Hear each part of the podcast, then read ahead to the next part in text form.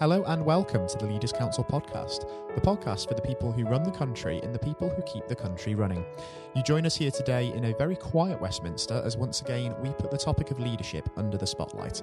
I am Scott Challoner and today I'm joined by David Antrobus. David is the chairman of David Antrobus Marketing, which is a leading UK marketing agency based in Warrington, Cheshire. Uh, David, welcome. Great to have you with us on the programme today. Uh, nice to be invited. Thank you very much. Absolute pleasure having you, David. Now, this podcast, first and foremost, is all about the topic of leadership, and it's coming under the microscope so much lately with the fallout of the COVID 19 outbreak in businesses and governments trying to steer their countries and businesses through it, respectively. Um, tell me, how has it been for you as a business leader trying to navigate David Antrobus marketing through this crisis over the last couple of weeks?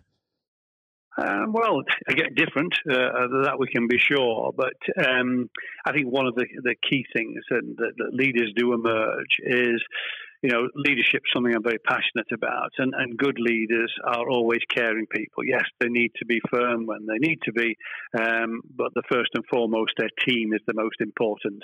Um, you know, there's, there's a well-known saying, isn't there, that uh, the strength of the wolf is in the pack. Um, you know, the wolf survived for many, many years because it knows it's in the pack, and uh, a true leader would always want to protect his team, his team, um, help uh, that team to feel secure, and so on. So the first thing we did, we pulled all the staff together. and we said, Luke, you know, uh, we're in a good position. We have set aside a contingency for such a time as this, uh, probably expecting it to be more of a financial collapse than a plague, but uh, nevertheless, we're in good order.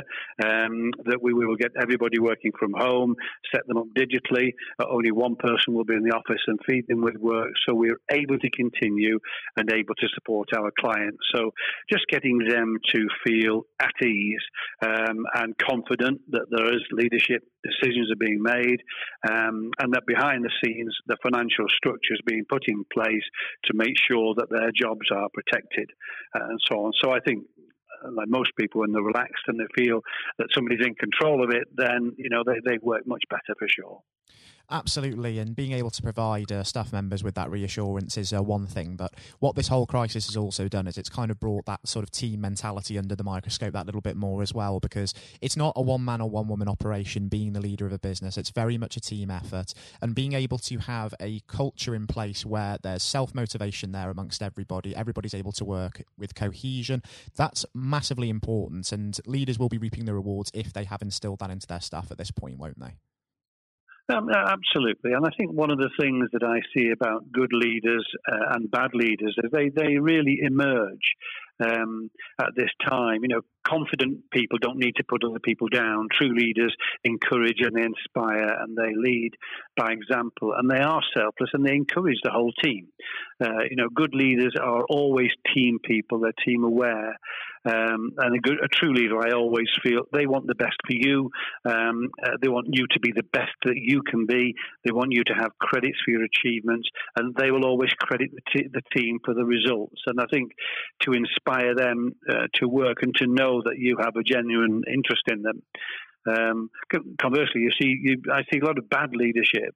Um, you know, when you see people who, who are over dominant and uh, over strong, they rule with a rod of iron, and they seem to create fear uh, with the perception that fear helps people to um, perform. Um, well, I, think people who are that uh, aggressive with the leadership, you know, to me, I've always found those kind of people, that aggression uh, and that over dominance is a mask for a hidden flaw. And that hidden flaw is usually weakness and insecurity. Um, and so I find these overbearing people, they're usually selfish and self focused and uh, they're weak and insecure by nature. So uh, they don't consider the whole, they consider themselves. That, You know, a true leader is more selfless, and I think a bad leader is very selfish. Uh, you can see that, for example, when uh, a team is performing. You know, um, the good leader wants the best for the team, but actually the selfish and the uh, the bad leader he wants the best for himself and he, he will take the credit for other people's um, work. And uh, you know, um, where the good leader always wants to credit the team for what they do. So I think you can really see selflessness or selfishness as a good identifier um, of someone who's a good leader or, or a bad leader. Absolutely right, and um, it, I think it's that attitude, which is why we see so many of the good leaders, especially in sporting contexts. They tend to have very, very good people management skills, don't they? It's absolutely integral.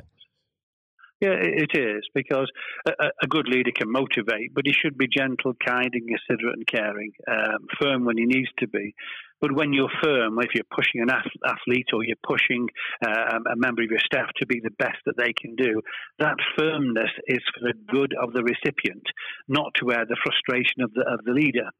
Um, and it's based on confidence and, and, strength. And as we said, we often uh, see the bad leaders creating fear, but fear creates stress and anxiety. It actually reduces performance and has an adverse effect on any team.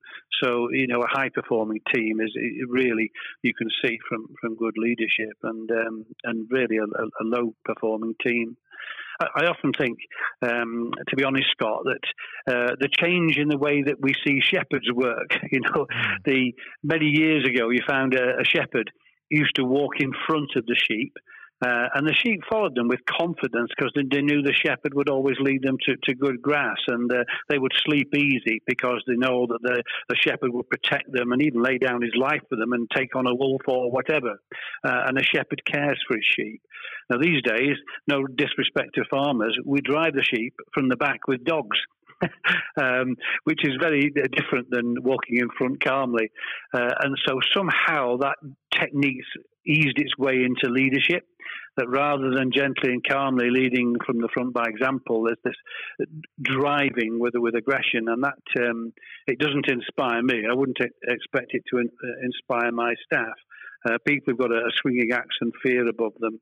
Um, you know, I, I, don't think it's good. I, I think leaders need to understand the immense effect that you have on so many lives and you should care about those lives and care about the effect that, that you have. And that performance, you know, it's, it's a responsibility we shouldn't take lightly. Absolutely not. And um, also, it's quite interesting that you mentioned the anecdote of the shepherd and the sheep there, and how that um, technique essentially has changed. Because if we look at the um, the latter example in a different light, of course, sort of driving from the back, as it were, um, if we sort of take that fear element out of it, it's kind of this idea that workers do have their own sort of responsibilities and do have to take on their own forms of leadership now, don't they? There's a lot more independence yeah. and a lot more self motivation required nowadays. Uh, very much so. I, I think if um, a lot of people think, for example, leadership comes from a job title, or you know, you've got the title of manager, therefore you're a leader. But leaders are right in society, right at every level. Because I think if you have the ability to inspire and encourage those around you, by nature you're a leader. Um, uh, and that, to me is if you can therefore encourage those uh, within your team to inspire and encourage others, then that's you know you can be like the working gentle dog if you like in the midst and, and guiding everyone the right way. Um, you know, to have the right attitude, I think is is important. I think the you identify that good leaders do build teams, don't they? There's a mm. bond in a good team and an understanding. One of the things that we do here, for example, we, we re- remove positions. People don't have a position, they have a function. So we run the, uh, the entire business on function over position. So someone might have a function as a programmer, another as a graphic designer, another in admin, another might be the cleaner. Uh, uh, doesn't make any difference. But they understand that each one needs the other one to function. So we have this major um, uh, focus on function, not position, and that really produces uh, a much happier team uh, where everyone is valued and everyone's encouraged because each has got a function. Um, I sometimes think with, with bad leaders, and occasionally I've seen a good bond in a team that has uh, sits under a bad leader, but it's actually what joins that team is a mutual loathing for the bad leader that mm. produces this bond in its own way. But it's not a good kind of bond, and I find it short term, um, and and it brings stress. So. Uh, you know, good leadership is so important, and particularly with the current situation. It certainly is, and um, there've been some very contrasting approaches to that, and a lot of criticism for leaders yeah. for the way that they've approached the current situation as well. Because, um, especially here in the UK and also in the United States, there've been some accusations in the media of tardiness in our response. That we've had procedures in place, yeah. we've had money there, but in many ways we were being quite passive and not necessarily proactive. Um, as a leader yourself, um, David, do you think it's better to sort of dive straight in and get on top of situations as soon as possible, or is it maybe better to just sort of see how things play out a bit, see how matters develop, and then take action from there? Well, I personally, this is my observation. One of the key things of a good leader, um, as, a, as opposed to a bad leader, a good leader, first of all, he can stay calm. Uh, calm in emergencies, calm under pressure. That's what makes an officer in the military when there's bombs going off, bullets going everywhere, and everything's going belly up. He has to be the one that stays calm. He's measured, and he, a good leader has to, to have the ability to make decisions. But those decisions are calculated, long term decisions. Uh, where you find the bad leader, he gets stressed, he panics, and he makes knee jerk decisions in the heat of a moment that appears to be an instant decision without that step back and taking long term. Uh, and I think I think we're seeing examples of good leadership, if I'm honest, for the following reasons: that good leaders listen to people. And good leaders, the first thing they do in an emergency is surround themselves by experts, mm. uh, experts in their own field. And what I see is rather than be surrounded with politicians, you know, uh, the Prime Minister has surrounded himself with experts in their own field and has taken clear advice under calculated work. Ultimately, he has to make the decisions. But, but to make those decisions based on fact, on calculated long term benefits rather than, than heat of the moment. One of the things I've always noticed in life, and it was one of my early um, bosses that, you know, well, he was, he was, a naval officer that, that inspired me. And he said, You'll see leadership under stress, and you'll notice there are two kinds of people in life those who do and those who criticize. The, the ones that criticize the most you will find always do the least. And there are doers and criticizers. And what I've noticed in all of this, and I, I, think it's been appalling the way that some have tried to use this crisis to score political points or financial points, mm. or they're, they're, trying to increase the profits. That really, to me, is the epitome of the wrong kind of, of leaders. This is a time where we should support whatever our party politics, whatever our situation, get behind the country, get behind the leadership, get behind the science and medical people, support them sort everything out afterwards. I think the very epitome of bad leadership is coming through when you can see the lights on a Downing Street on well into midnight and through the night and beyond. The, you know, manufacturers are working like mad. They're working 24 hours a day trying to get necessary equipment, while others sit on the side without that pressure, quite clearly with absolutely no understanding of how the supply chain works and just simply criticizing everything that's going on. And, and to me, I putting these people in categories those those who do or those who criticise. And I think this crisis brings out the very best in leadership and the very and the very worst. As we're seeing, it brings the best in society, where people are being kind and helpful to older people and, and volunteering, and it brings out the very worst by those who abuse nurses and, and so on, which are, is just despicable. So it separates society, and I think it separates leaders between the good um, and the bad. That's a strong opinion, I know, but it's, it's certainly mine. It's a very interesting of you as well, and um, there are a couple of things I do want to uh, to touch on there as well, David, because you mentioned people just essentially taking aim at th- those leaders in the public eye and giving them criticism when they don't really have a knowledge of how things work. But also, you mentioned the naval officer who was an inspiration to you. Now, there are a couple of points I want to take away from that because there's a lot of criticism for those that are in the public eye, and there are lots of examples of good leaders who aren't in the public eye and can often essentially go under the radar. With both of those Indeed. things in mind, do you think that leadership, good leadership especially, is as celebrated as much as it should be in this country? Uh, certainly not. Um, I think there are far too many um, companies that would see this over aggressive, over dominant, what I call a shell or a mask of overconfidence as being a leader. And too many of those, I, I believe, get in a position of leadership um, because I don't think there's enough understanding of true leadership. I think performance and output in a nation uh, very much depends on having good leadership, and, and those people should be spotted early. And as I said, they, they, they are caring people. Uh, there, there are people that can stay measured um, and reflect well under pressure uh, without actually um, panicking and going into wrong decisions, and certainly without being selfish and just considering themselves. Panic buying, for example, is, is a perfect example of mm. selfishness. If someone's a leader and he went out panic buying, then he's actually, I think, shown his character uh, where those who think, I'm going to take one loaf of bread and one bottle of milk because actually there could be those in society who will do without. That's considering the whole. That's actually a measured person who doesn't panic into a short term decision, takes one step back, thinks of the community, thinks of the whole. He's a leader whether he's a, a, bin man or a road worker or a shop worker, because he has got that strategic approach to caring for the whole rather than a selfish driven feeling, you know, feeding their own uh, thoughts. So um, that's, you know, a very strong feeling at the time that the current stresses are there. They do show leadership. And I think it's important that companies start to recognize the immense value of, of leadership. I think the military are far better at it than uh, than in business, and I think business needs to learn uh, a great deal from that. Um, and equally, um, those who work in, in, in, the community need to recognise good leaders too and get behind them and support them. So that, uh, that they can see that companies need to see that there is a benefit in having the right kind of leader um, and leading by inspiration rather than leading by fear uh, is certainly uh, the most productive business if they take on that philosophy. Absolutely right, and it's just as much um, about uh, prudence as well as consideration, isn't it? Especially when looking forward to the future, and with the anecdote that you gave there about buying bread in a shop.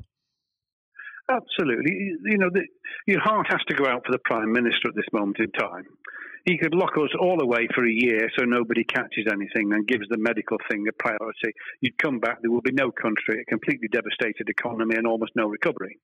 He could give the priority totally to the economy and just say we're just going to lose 10% of the population, but the economy will be fine. Somewhere down there, there's many shades of grey and the right opinion that ensures that we lose as least as possible whilst protecting and ensuring that when this is over, there is an economy, people do have jobs to go back to, and we can rebuild as a nation. That's a very delicate and a very fine balance. Mm. And, and, and the Prime Minister has surrounded himself with innumerable experts in the field to help him to make that finely balanced decision. The long term is when you will see that.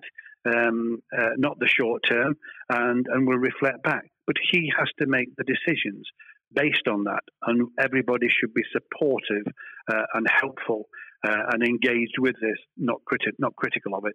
Absolutely, it certainly is um, a time for unison. And before we do uh, wrap things up, uh, David, I do want to look at the future and um, get an idea of what you imagine the next 12 months are going to hold for yourself, for David Antrobus Marketing, and also what you hope to achieve in that time, particularly beyond COVID 19 as well. Um, well, I think at the, at the, moment, one of the first things we, we did, we contacted clients and we expressed to them, obviously, we were, we were here to help and to look at what can be shelved, what we can continue with, and let's make a, a short term strategic decision. There are some clients that felt it immediately because of the field that they're in and the sector they're working in. And we have an agreement with some of them actually continue to work uh, with the marketing strategy free of charge for two months, and we'll review it in two months' time. And for others, they have equally been supportive. So we are trying to help as many of our clients put the profit on one side. Forget that. That this is about helping one another, so we all come out the other side of it, pick up the pieces, sit around the table, and say, "Okay, we've survived. We've come through it. Where do we go from here?"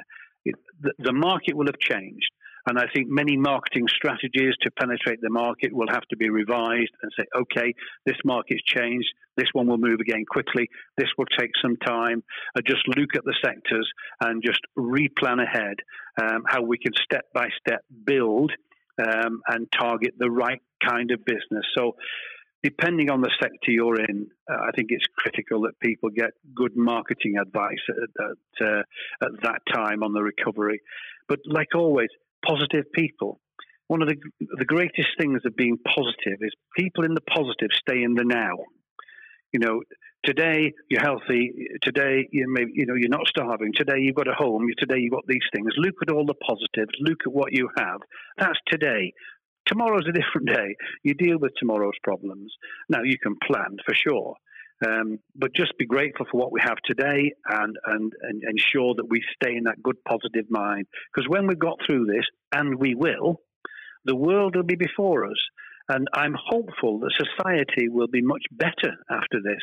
That the kindness and the community help and the considering the elderly and valuing um, people in society, when we look around, what's keeping the country going now?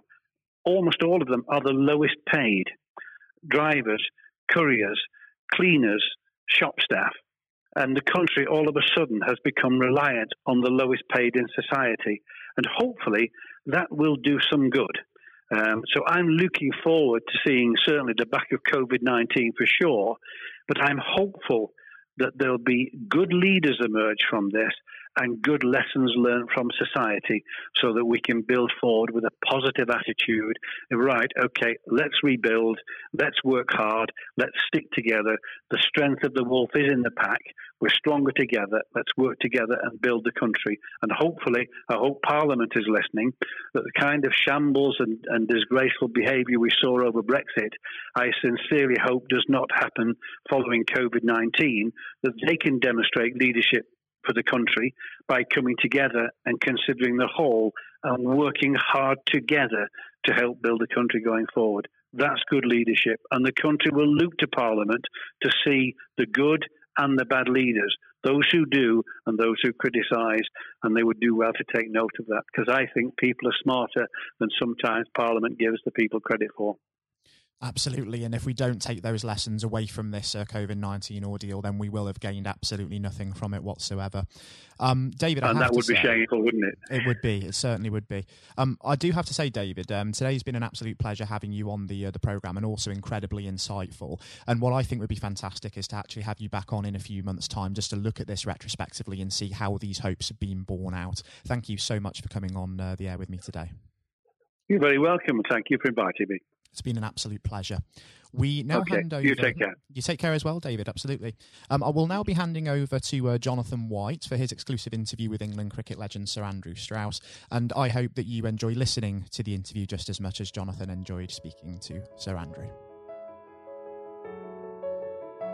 Hello and welcome. I'm Jonathan White, and today we're joined by Sir Andrew Strauss, former captain of the England cricket team and former director of cricket at the ECB be Andrew. Thank you very much for joining us today. Real pleasure to be here. Thank you. It, the pleasure is all of ours. You know, and you've had a distinguished career, as I said, both on and off the pitch in English cricket, recognised not least with your knighthood for services to sport just last year. So congratulations on that. Yeah, thank you. Um, now there have been ups and downs in the career, like any career, including public and private disagreements with certain individuals. And on that front, I think what everybody wants to know have you finally forgiven Marcus Trescothick for giving you that stupid Lord Brocket nickname? um, well, my recollection was that it wasn't Marcus Trescothick who gave me that nickname. Ah. It was actually Mark Butcher. Uh, He's but, to blame. You know, I think there were a lot of people. It was the senior England teams at the mo- mm. at that time who wanted to sort of put me in my place and make sure that I didn't get above my station. So um, thankfully, it didn't particularly stick, other than within those group of players. And you really did try and get on their nerves by getting above your station because, of course, in your first outing, uh, you went on to score 112. Mm. Now, am I right in saying this, perhaps, that you only got there because Michael Vaughan did himself an injury? Well, that was the reason I got on the pitch in the yes. first place. Yeah, absolutely. I mean, you know, it's often sort of misunderstood or misjudged the role that luck plays in a in an international career or sporting career. Full stop. And um, you know, I was wait, waiting patiently in the wings Mm. for an opportunity, and it didn't really seem like an opportunity was going to come along. And then, you know, uh, Varney got injured in the nets, and there was my chance, and I had to kind of grab it with both hands if I could. And you certainly did. What was it like then to see your name being put up on the Lord's Honour Board after your first appearance? Yeah, look, uh, I'd just been transported to a completely different world almost. I'd been, I was a Middlesex player, I was Mm. captain of Middlesex. All my focus was on helping Middlesex sort of win the championship and whatever. And then a week later, I've scored a Test century, which is something I'd always dreamed out, you know, literally all my life. And then the thought of doing it at Lords in your first Test match. I mean, it was literally the dream. So, and then suddenly I started thinking, wow, hold on, like, potentially I've got a whole England career ahead of me and everything that entails. So it was a real shock to the system. Um, but I suppose what I was grateful for was that I was rel- relatively old, probably not the right way of putting it, but I was 27 Of years course. of age. I was pretty comfortable with my own game. And I was also, I think, mature enough to understand um, that this was a great opportunity for me, but not to get carried away with it, which is unfortunately what happens with a lot of younger players. Without a doubt. And I think in those early years of your career, it's so important. I think you'd agree, especially when you're learning from other more experienced people. And this can be true of any field, whether it's sports or politics or business. Um, to have somebody there that you can rely on or look up to for guidance. In those early days, was there somebody that you could say to this day that, thank goodness they were there for you? Uh, well, I think in preparing me for international cricket, Justin Langer was a massive Mm. um, source of advice for me. So he was captain of Middlesex bef- you know, a couple of years beforehand and really helped m- me understand what I needed to do to get there. Um, but then I think on the day to day basis, my wife Ruth played a, a huge role, you know, and just in terms of because I, I think there is that real danger that you get carried away with it and you think Yes. international sport in that goldfish bowl that you know you're more important than you you were previously or that that whole world is the real world and uh, and obviously all we know is that the real world nothing's changed other than Mhm. other people's perception of you And you need that grounding.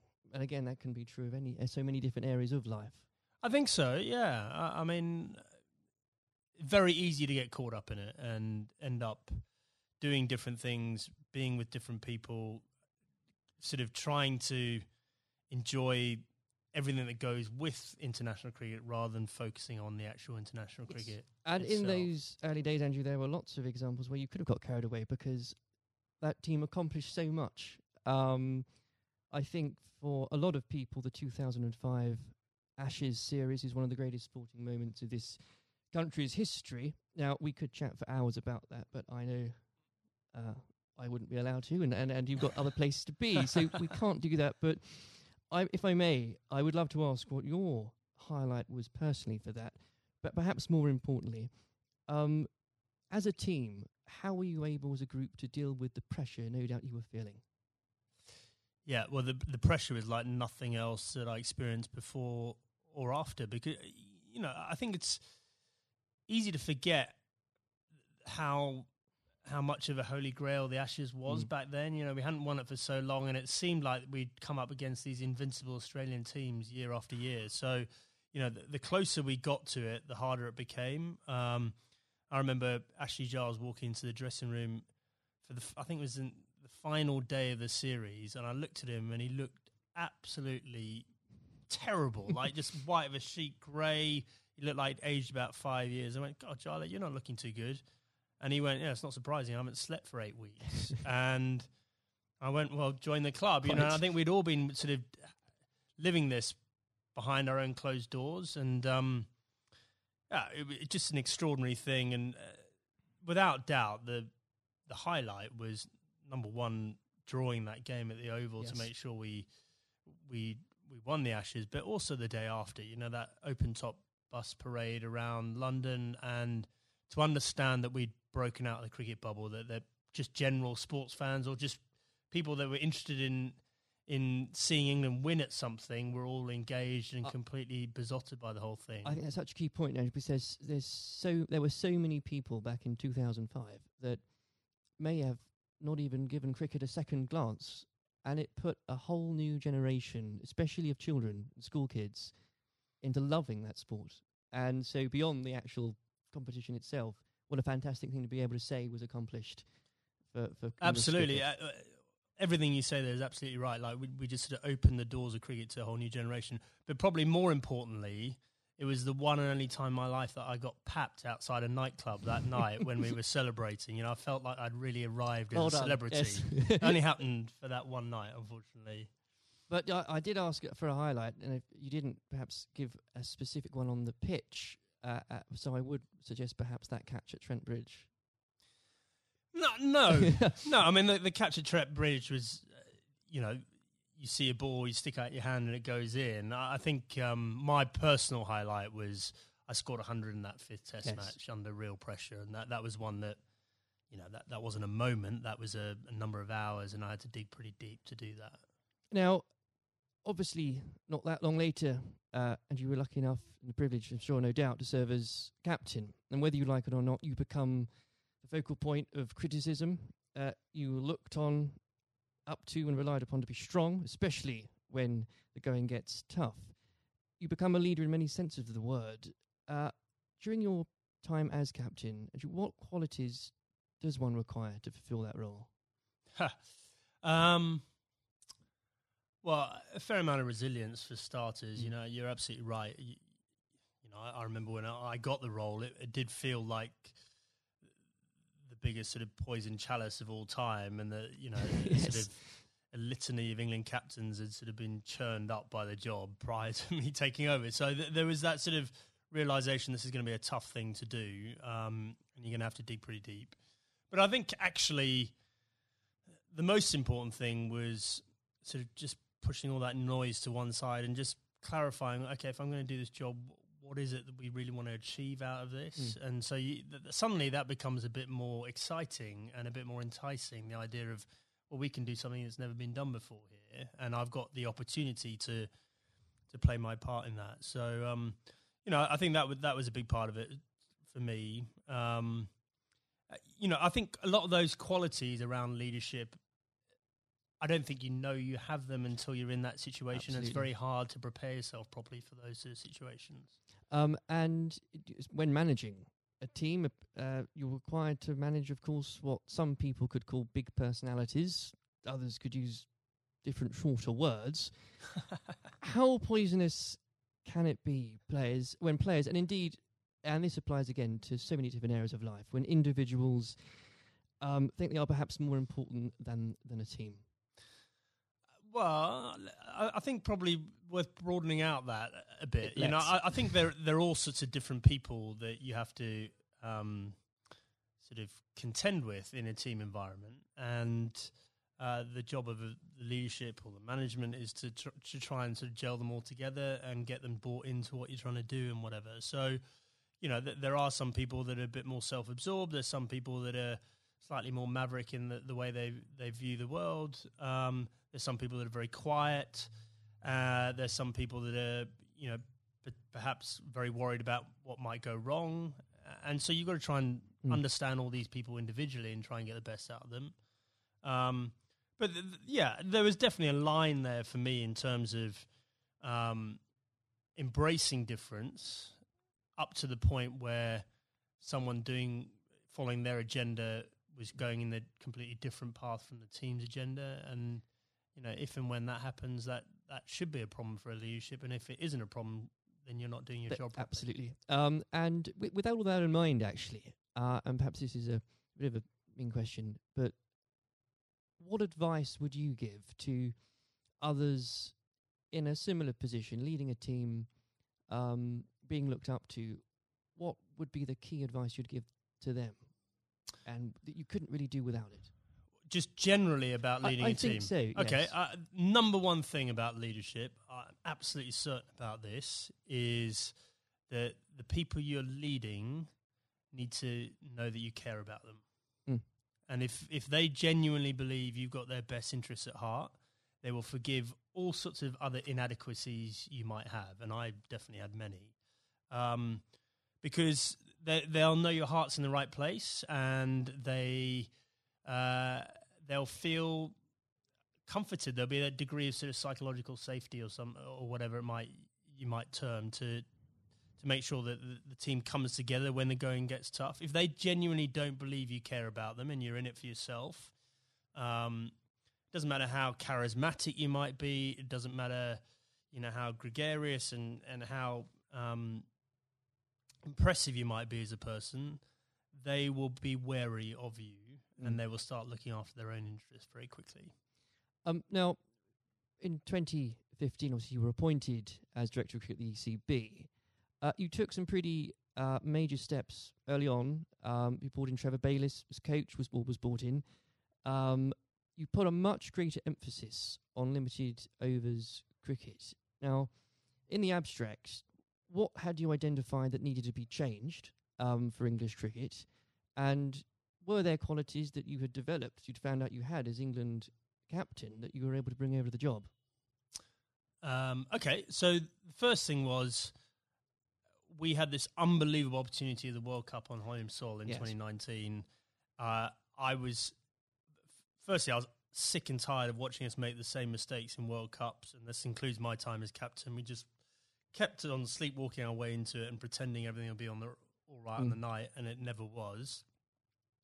Um, and so I definitely made it our priority to win that 2019 World Cup. I thought that was more important than anything else that was going to be taking place in my tenure. Um, and I knew in order to do that, we had to completely shift our perception of white ball cricket. Quite a radical shift from what we, we, what we were coming from. Yeah, but Hmm. the rest of the game had moved on, Yeah. and the rest of the game had understood that white ball cricket was playing an increasingly important role in, in both financially, but also in in terms of players' focus and interest. Um, and we had to move. In fact, we didn't have to move at times. We need to get ahead of the time. So, you know, we had to completely shift our both our philosophy, but also the way we played in order to do that. Um, and I was very lucky uh, having both Trevor Bayliss and Eoin Morgan, who were prepared to sort of role model that and lead that through. Um, and the second part of your question around what had the England captaincy sort of done to prepare me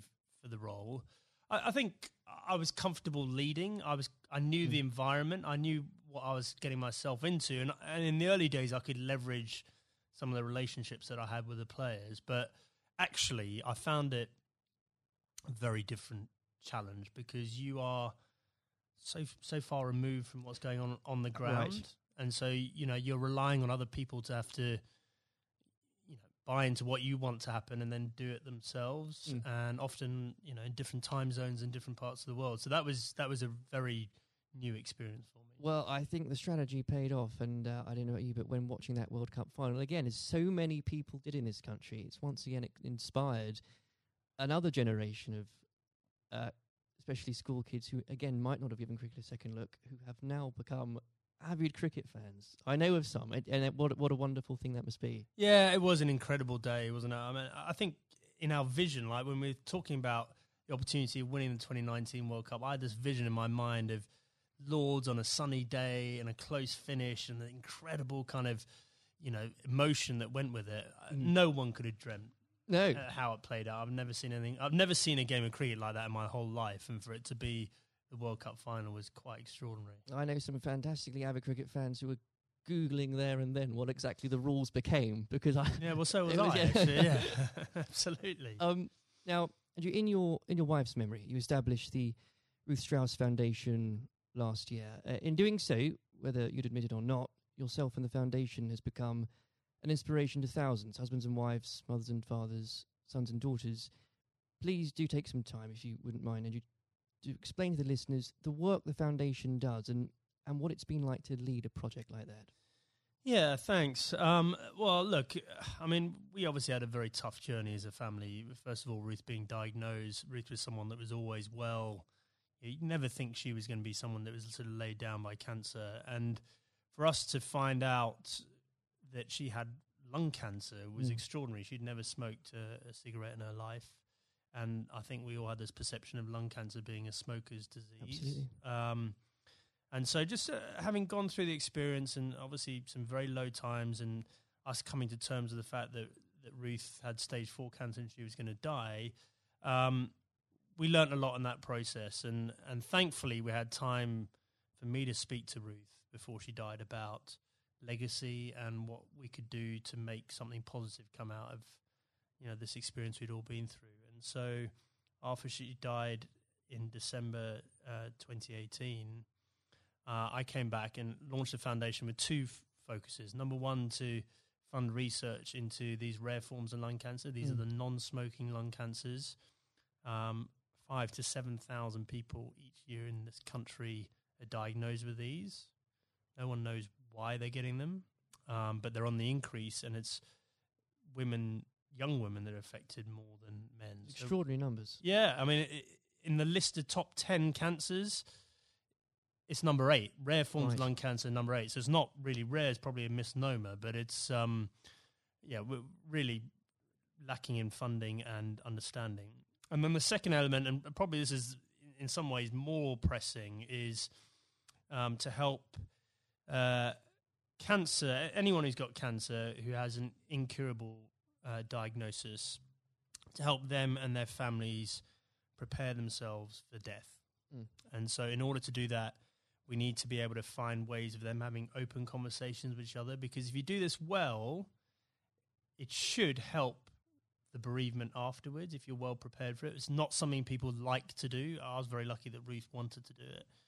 Um, but also, we have to have that debate about about the taboo of death, and yes. you know, effectively how uncomfortable we are talking about it, and certainly how bad we are preparing for it. If you if you think for a moment about antenatal classes before you have your mm. baby, like how we're preparing you for the how your life's going to change, and we do nothing around death, even though we're all going to experience it in one shape, way, shape, or form. And um, you know, we, I think as a society we need to be better than that. We, we've come a long way in so many different areas, and especially around mental health. And we can do better about death. There's no doubt about it. Well, I think the, the foundation is leading the way in breaking taboos on that front because they need to be broken. Um, uh, I know they've got the foundation is going out some events later this year. So if you could tell us about some of those, that would be. Yeah. So the, I mean, we've got a couple of big ones coming up. So uh, the Westminster Mile, which is a, a, very inclusive. If you're thinking about think about a marathon, but just think about just doing a mile of a marathon rather than 26. Sounds ideal. So we've got grandparents, we've got little kids, we've got people pushing prams, so that we're going to get as many people as possible to play their part in that and raise some funds. Um, we've got the Red for Ruth Day at Lords again, so that was an incredible day for us last year. You could, you, whether you were there or not, especially if you were there. I mean to say, but whether it was the photos in the papers the next day, what an extra! I think it was the fifteenth of April, wasn't it? What an extraordinary day, and what an overwhelming day that must have been for you. Yeah, absolutely. Well, I mean, you know, an Ashes Test match is a big day anyway, yes. and then f- for us to have that extra element of the the Red for Ruth Day, and to see the the wave of support. You know, it's probably it was just I myself and the boys were incredibly profoundly affected by that uh, in a good way. You know, felt so much uh, love and support there.